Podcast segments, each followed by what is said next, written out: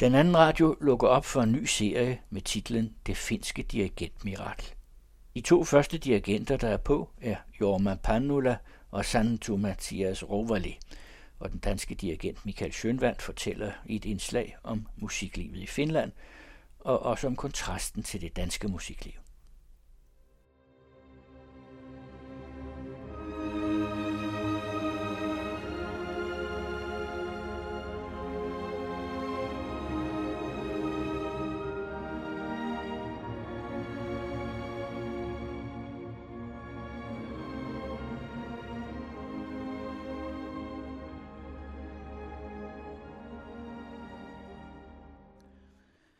Det finske dirigentmirakel omfatter i disse podcast 16 finske dirigenter, alle med international karriere.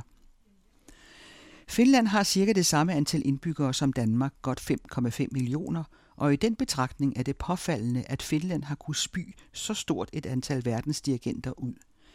9 ud af de 16 dirigenter er født mellem 1953 og 69, og lige i årene 1973 til 94, hvor den gruppe var ved at blive voksen, var Jorma Panula professor i direktion på Sibelius Akademiet.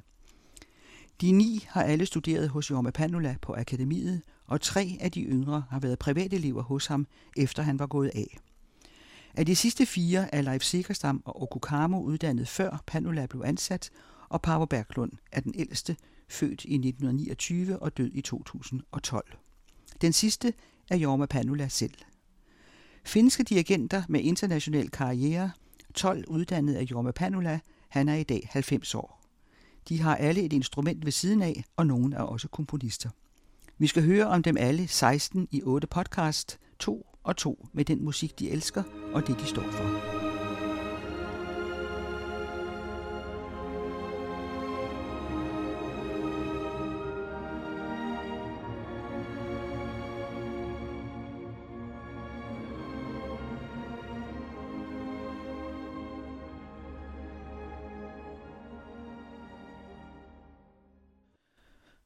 Og vi begynder med netop Jorma Panula og den yngste af hans finske elever, den 36-årige Santu Mathias Rovali.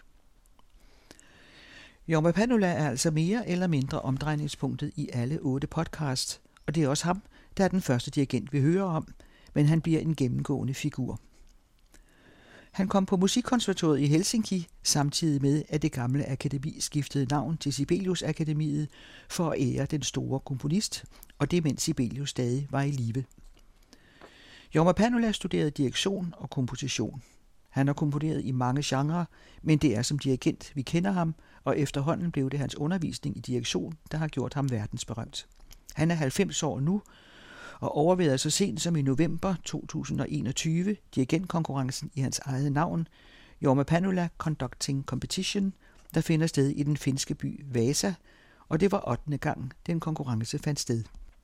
Men som ung og yngre dirigerede han mange steder, og han har været chefdirigent i Finland hos Turku Filharmonikerne og Helsinki Filharmonikerne, og også i Aarhus, Aarhus Symfoniorkester, og det var i årene 1973 til 76. Derudover var han professor i direktion på det Kongelige Danske Musikkonservatorium fra 1986 til 91, så vi kender ham godt i Danmark, og han var flere gange med i juryen i den internationale Malko dirigentkonkurrence. Men samtidig med det danske professorat var han professor ved Sibelius Akademiet. Det var han i 20 år, og de år har sat sig hvide spor overalt i verden, hvor hans elever i verdensklasse får store chefposter. Og som dirigent har han mange pladeindspilninger med mange forskellige orkestre, flest finske, og han har et stort antal kompositioner bag sig. En af hans mange indspilninger er med Alma Mahlers 16 liter, ganske enkelt de kompositioner fra hendes hånd, der findes, og dem har Jorma Panula instrumenteret for orkester og indspillet med den finske mezzosopran Lili Parsikivi ved Tampere Philharmonikerne, og her kommer tre af dem, Laue Sommernacht, Bei dir ist es traut og Ich wandle unter Blumen.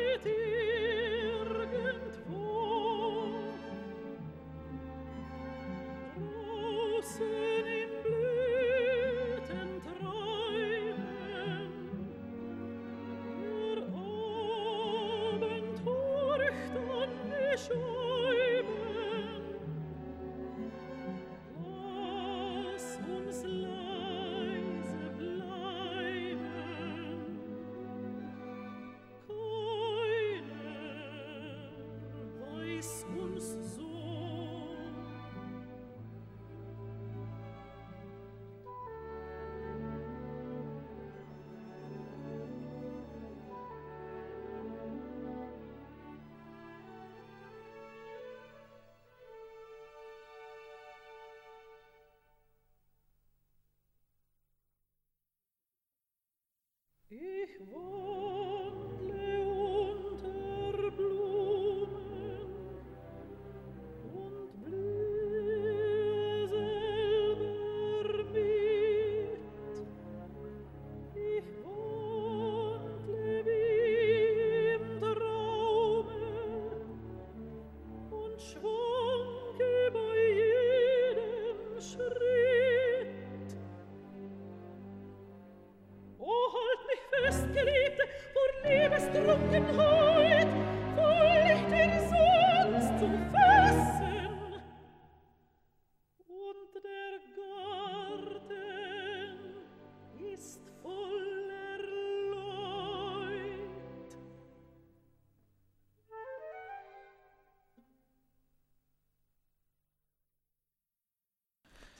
Jorma Panula er 90 år og en af de mange seje finder. Han var den rigtige mand, det rigtige sted på det rigtige tidspunkt. Finland var i 1952 færdig med at betale sine krigsskadeserstatninger til Sovjetunionen, og i forlængelse af det besluttede det finske parlament at bruge de penge, der dermed blev frigjort, til at gøre noget for kulturen. Teater og musikliv fik en bred offentlig støtte, og en hel generation voksede op i et miljø, der var præget af kultur, skuespil, korsang, orkestre og kammermusik. Få år tidligere havde man rystet støvet af det oprindelige musikkonservatorium og omdøbt det efter den store finske kæmpe Jean Sibelius, og i årene derefter kom Jorma Panula til. Her skal vi høre lidt om det finske musikliv, som den danske internationale dirigent Michael Schönwand fortæller, han er også gæsteprofessor i direktion på det Kongelige Danske Musikkonservatorium. Altså, den finske dirigentskole har jo været verdensberømt nu i snart 25-30 år, og som, som et af de mest øh, frugtbare steder at få uddannet øh, sig som dirigent. Og det, det kan man spekulere meget over, hvad grunden til er, og det er vel derfor, du laver den her udsendelse. Om det bare er en person, eller om, om det er et miljø, eller øh, det er et behov, eller det er en kultur, der har gjort, at det har været så fantastisk. Jeg tror, det er en kombination af mange ting. Hvis man løfter blikket sådan højt op, så tror jeg, det er sådan, at man skal forstå, at en dirigent er ingenting i sig selv. En sanger har sin stemme med, en violinist øh, kan gå hen og tage sin violin, en pianist kan sætte sig ind med klaver og spille. Vi andre, hvis vi står og dirigerer nogle utrolig smukke slag i luften, så sker der altid ikke ret meget, hvis ikke vi er sammen med mennesker. Og derfor fungerer vi i en social sammenhæng. Vi kan ikke fungere som selvstændige kunstnere. Vi fungerer kun i kraft af det miljø, vi er i. Og der har Finland haft et ganske fantastisk miljø for musikken, men det er også fordi, det har været et land, der har været meget bevidst om sin, sin nationale historie og sin nationale identitet. Finland har jo, det ved jeg ikke om du ved, Finland har 23 symfoniorkestre. Fuldtidssymfoniorkestre. Det er et stort land, og der er langt mellem de enkelte byer, så derfor er det, kan vi ikke sammenligne det umiddelbart med Danmark, men alligevel. Det vil sige, at der har været et meget stort behov for musikere, der har været meget stort behov for folk, der kan lide musikerne. Og det har man så grebet øh, med kysshånden deroppe og lavet en uddannelse, som i den grad har frembragt den ene dirigent efter den anden, der har fungeret i det miljø. Og der har Jorma Panola selvfølgelig været en fuldstændig øh, ledestjerne, fordi han har igennem mange år øh, stået for uddannelsen på konservatoriet. Eh, bestemt ikke alene.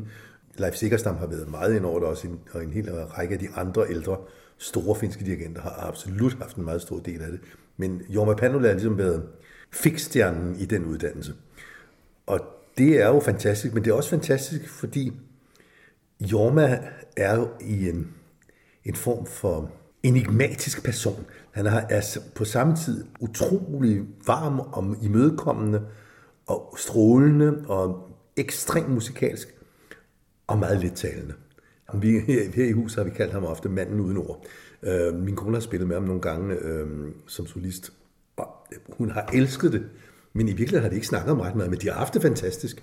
Altså, er der ikke også noget om økonomien? Fordi jeg har jo læst, at øh, der i 1950'erne, da Finland var færdig med at betale krigsskadeserstatninger til øh, Sovjet, mm. så besluttede det finske parlament sig til at bruge de penge til at kaste ind på kulturlivet. Så vidt jeg ved, har det været sådan, at de penge, der blev frigjort efter 2. verdenskrig, de blev brugt i meget, meget høj grad til at definere og udvikle den finske kultur. Og det giver selvfølgelig på det, det er jo ikke øh, raketteknologi, at hvis man ønsker at opbygge et stort kulturliv, så koster det også penge. Men det er et valg, det er et politisk valg, det er et øh, nationalt valg, og det har man gjort deroppe. Og som sagt, altså med den store mængde ensembler, orkestre, øh, kor, øh, operahuse, så har man også haft muligheden for at uddanne mennesker på, øh, for, på et meget højt plan. Og det har man fortsat fuldstændig konsekvent. Du må, du må også tænke på, at Sibelius Akademiet i Helsingfors er et af de største konservatorier overhovedet. Der er mere end 1000 studerende. Det er et kæmpe konservatorium. Og det er selvfølgelig, fordi der er behov for det i det finske musikliv, og fordi de uddannelser, man har haft i Finland, i den grad har tiltrukket store talenter fra, fra hele, hele verden, og i, altså ikke mindst Europa. Så det er jo altså økonomi, der betyder meget. Jeg har indtryk af, at øh, Danmark ikke bruger særlig mange penge på kulturlivet, og slet ikke i forhold til Finland. Jeg tror nok, der er stor forskel på, på økonomien i Finland og i Danmark.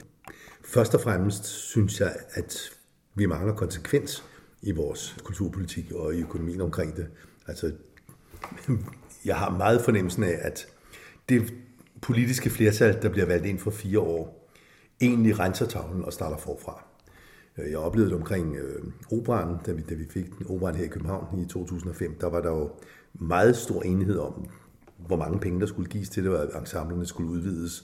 Vi skulle virkelig have et, et, et, et operahus af international karakter. Og i det øjeblik, der kom det nye folketingsflertal, det nye sammensæt, så var det som om, at de aftaler, der var indgået der, de betød ikke noget, fordi nu er vi kommet over på den anden side af folketingsvalget. Så det vil sige, at det kongelige kapel skulle egentlig have været udvidet til 145 fra de 102-3 stykker, de var på det tidspunkt, før man fik operan. Nu er vi nede på under 90. Koret skulle have været udvidet til 72 fra 60. I dag er vi nede på 40, etc., etc., etc. Og det er igen, fordi det enkelte politiske flertal går ikke ind i den, i den lange kæde. Og der er en, en indbygget kollision, og det har man i hvert fald ikke haft på samme måde øh, i det finske øh, kulturliv. Der er fornemmelsen af, at der i meget højere grad har været konsensus om, hvor skal vi hen med det her. Og det er jo det, der har givet på det. Vi har altså det ene fremragende orkester i, i, i Finland efter det andet. Også langt, langt væk fra Alfarvej. Ja, og så er det så igen det, når man nu er dirigentstuderende på konservatoriet i København. Har man sådan et orkester at arbejde med, eller hvordan foregår den slags ting? For jeg har forstået, at det har man i Finland. Ja, grunden til, at jeg ikke tog min uddannelse som dirigent i Danmark, men i London, det var netop det, at der ikke var noget orkester til rådighed på det tidspunkt. Det har forandret sig radikalt, må jeg nu sige. Altså de sidste 15-20 år er det både sådan, at der er meget praktik på konservatoriet med konservatoriets eget symfoniorkester, men der er også aftaler med alle øh, landsdelsorkestrene. Det er indgået i deres grundlag for deres ansættelse, at de et par gange om året skal arbejde med dirigentstuderende fra København. Og det har virkelig betydet meget. På mange planer. Altså de første gange, de unge dirigentstuderende kom ud og arbejdede med landsdelsorkestrene, der var der mildt sagt øh, betænkelighed, og hvad skal vi nu med de her? Nu er der kommet en accept af, at unge dirigenter er en del af fødekæden, og vi skal videre, og vi skal hjælpe dem, vi skal samme vej. Mm. Og det vil sige, at vi lige pludselig, fordi vi har den vekselvirkning, og som jeg sagde før, dirigenter lever jo ikke i deres egen verden, de lever af at være sammen med andre mennesker. At der er der lige pludselig kommet den accept af, at vi skal videre, og vi har lige pludselig fået en meget stor generation af unge, meget talentfulde dirigenter, der er uddannet, fordi det er jo igen ikke raketvidenskab. Altså, du kan godt studere klaver, men hvis du ikke har noget klaver at øve dig på, så er det lidt svært at blive bedre. Og det samme gælder altså dirigenter. Men det er også et spørgsmål om æstetik, fordi hvad ønsker man egentlig af en dirigent? Den finske skole er meget anderledes end den danske dirigentskole. Der er ting, hvor vi, vi, kan, vi kan sammenligne os, og der er ting, hvor vi absolut er forskellige. Men jeg kan jo se, at, at øh, nu er jeg jo kun gæsteprofessor på konservatoriet, men der er rigtig, rigtig mange fra udlandet, der søger til Danmark for at studere. De søger Finland og Danmark, og det er forskellige typer, som kommer ind de forskellige steder. Så øh, jeg tror absolut, vi, vi har en, en digentuddannelse, der begynder at kunne måle sig med, hvad der, hvad der bydes på. Jeg tror, der bliver lagt rigtig meget vægt på, at det tekniske, øh, det håndværksmæssige er helt i top. Du har en, en meget, meget, meget stor gruppe af meget fremragende finske dirigenter, som er teknisk helt utrolig dygtig og øh, musikalsk på et meget, meget højt plan. Jeg tror ikke, at jeg vil sige i modsætning til København, fordi det, det samme lægger vi vægt på her, men det, det er lidt med, hvad vil man med sin musik? Og der tror jeg måske, at øh, den finske måde at musicere på, går igennem et mere objektivt syn, end det vi har hos os. Og det tror jeg er den, er den meget store forskel. Jeg synes, det er meget interessant, fordi det er det samme, når jeg, når jeg selv kommer op til Finland og dirigerer finske orkestre, at det som orkestrene, jeg kan mærke det, ja, orkestrene ønsker at dirigenten, er en mere objektiv holdning. Altså, hvordan vil du godt have det her spillet? Hvis jeg begynder at snakke for meget om, hvorfor spiller vi det her stykke i dag, så kan jeg se, at blikkene forsvinder en lille smule. Ja, ja, det er meget godt, det du, hvordan vil du godt have det her spillet? Når vi, I Danmark, der, det, selvfølgelig har vi også det samme her, men jeg, jeg tror, vi har en anden tilgang til det. Jeg tror, det er vigtigere for mange danske musikere i hvert fald, at vi også er enige om, hvorfor spiller vi det her stykke musik i dag. Og det kan være sprogligt for mig, det kan være kulturelt, når jeg er deroppe, men den vægtning finder jeg anderledes. Og jeg tror, det er det samme med de finske dirigenter, som jeg siger. Med stor, stor forskel. Altså, der er jo ekstrem forskel på en Leif Sikkerstam og en Isabella Salonen, som begge er verdens dirigenter, men det er jo meget, meget, meget forskellige mennesker. Men alligevel, klarheden, objektiviteten, det at tingene er sat perfekt på plads, det har en meget, meget stor vægt i den, i den finske dirigentskole. Øh, og så, så lader vi følelserne komme ud ved, at tingene er sat godt på plads. Hvor vi herhjemme måske gerne vil have de ting til at gå hånd i hånd. Det var dirigent og professor Michael Schønvand, der fortalte. Der kommer flere indslag om Jorma Panula og det finske musikliv i de følgende podcast.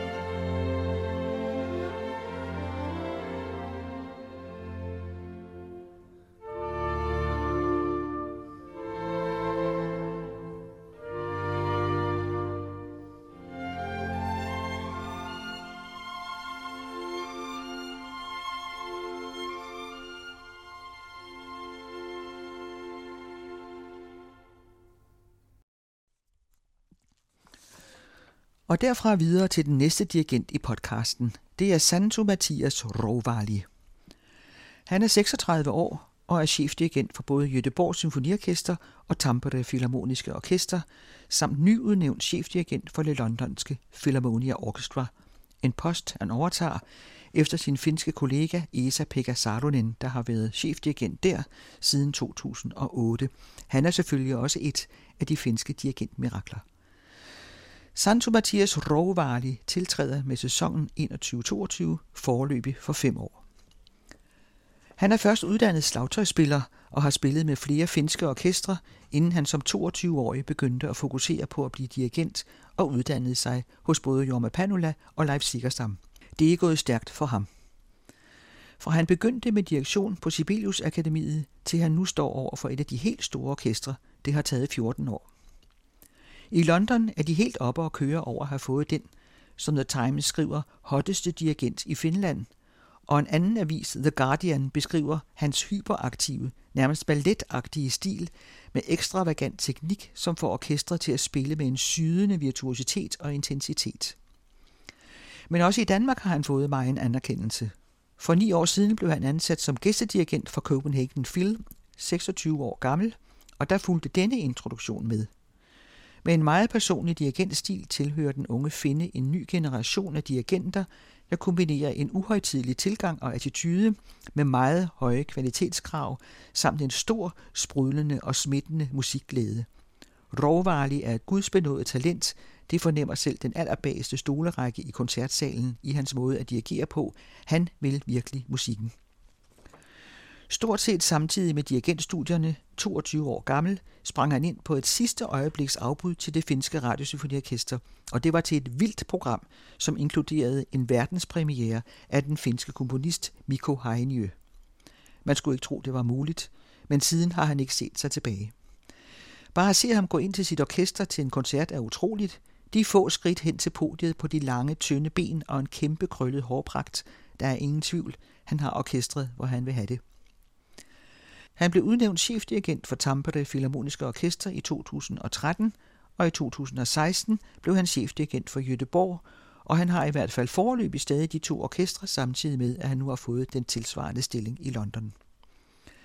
Ved siden af de tre store krævende poster bliver han inviteret til orkestre som det franske radiosymfoniorkester, München Philharmonikerne, Koncertgebag og New York Philharmonikerne.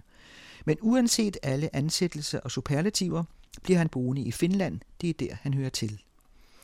Han har jo et meget stort repertoire, men Sibelius kommer vi ikke udenom i denne serie.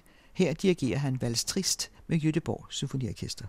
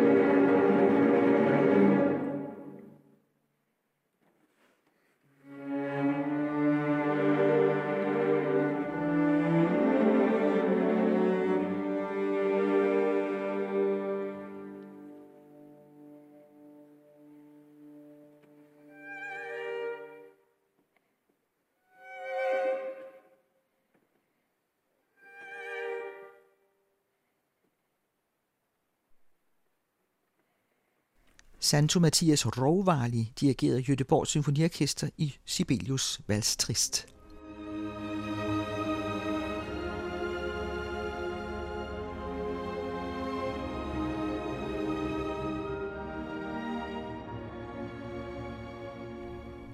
I den første podcast om det finske dirigentmirakel var det Jorma Pannula og Santo Mathias Rovali, der blev beskrevet, og Michael Sjølvand fortalte om det finske musikliv.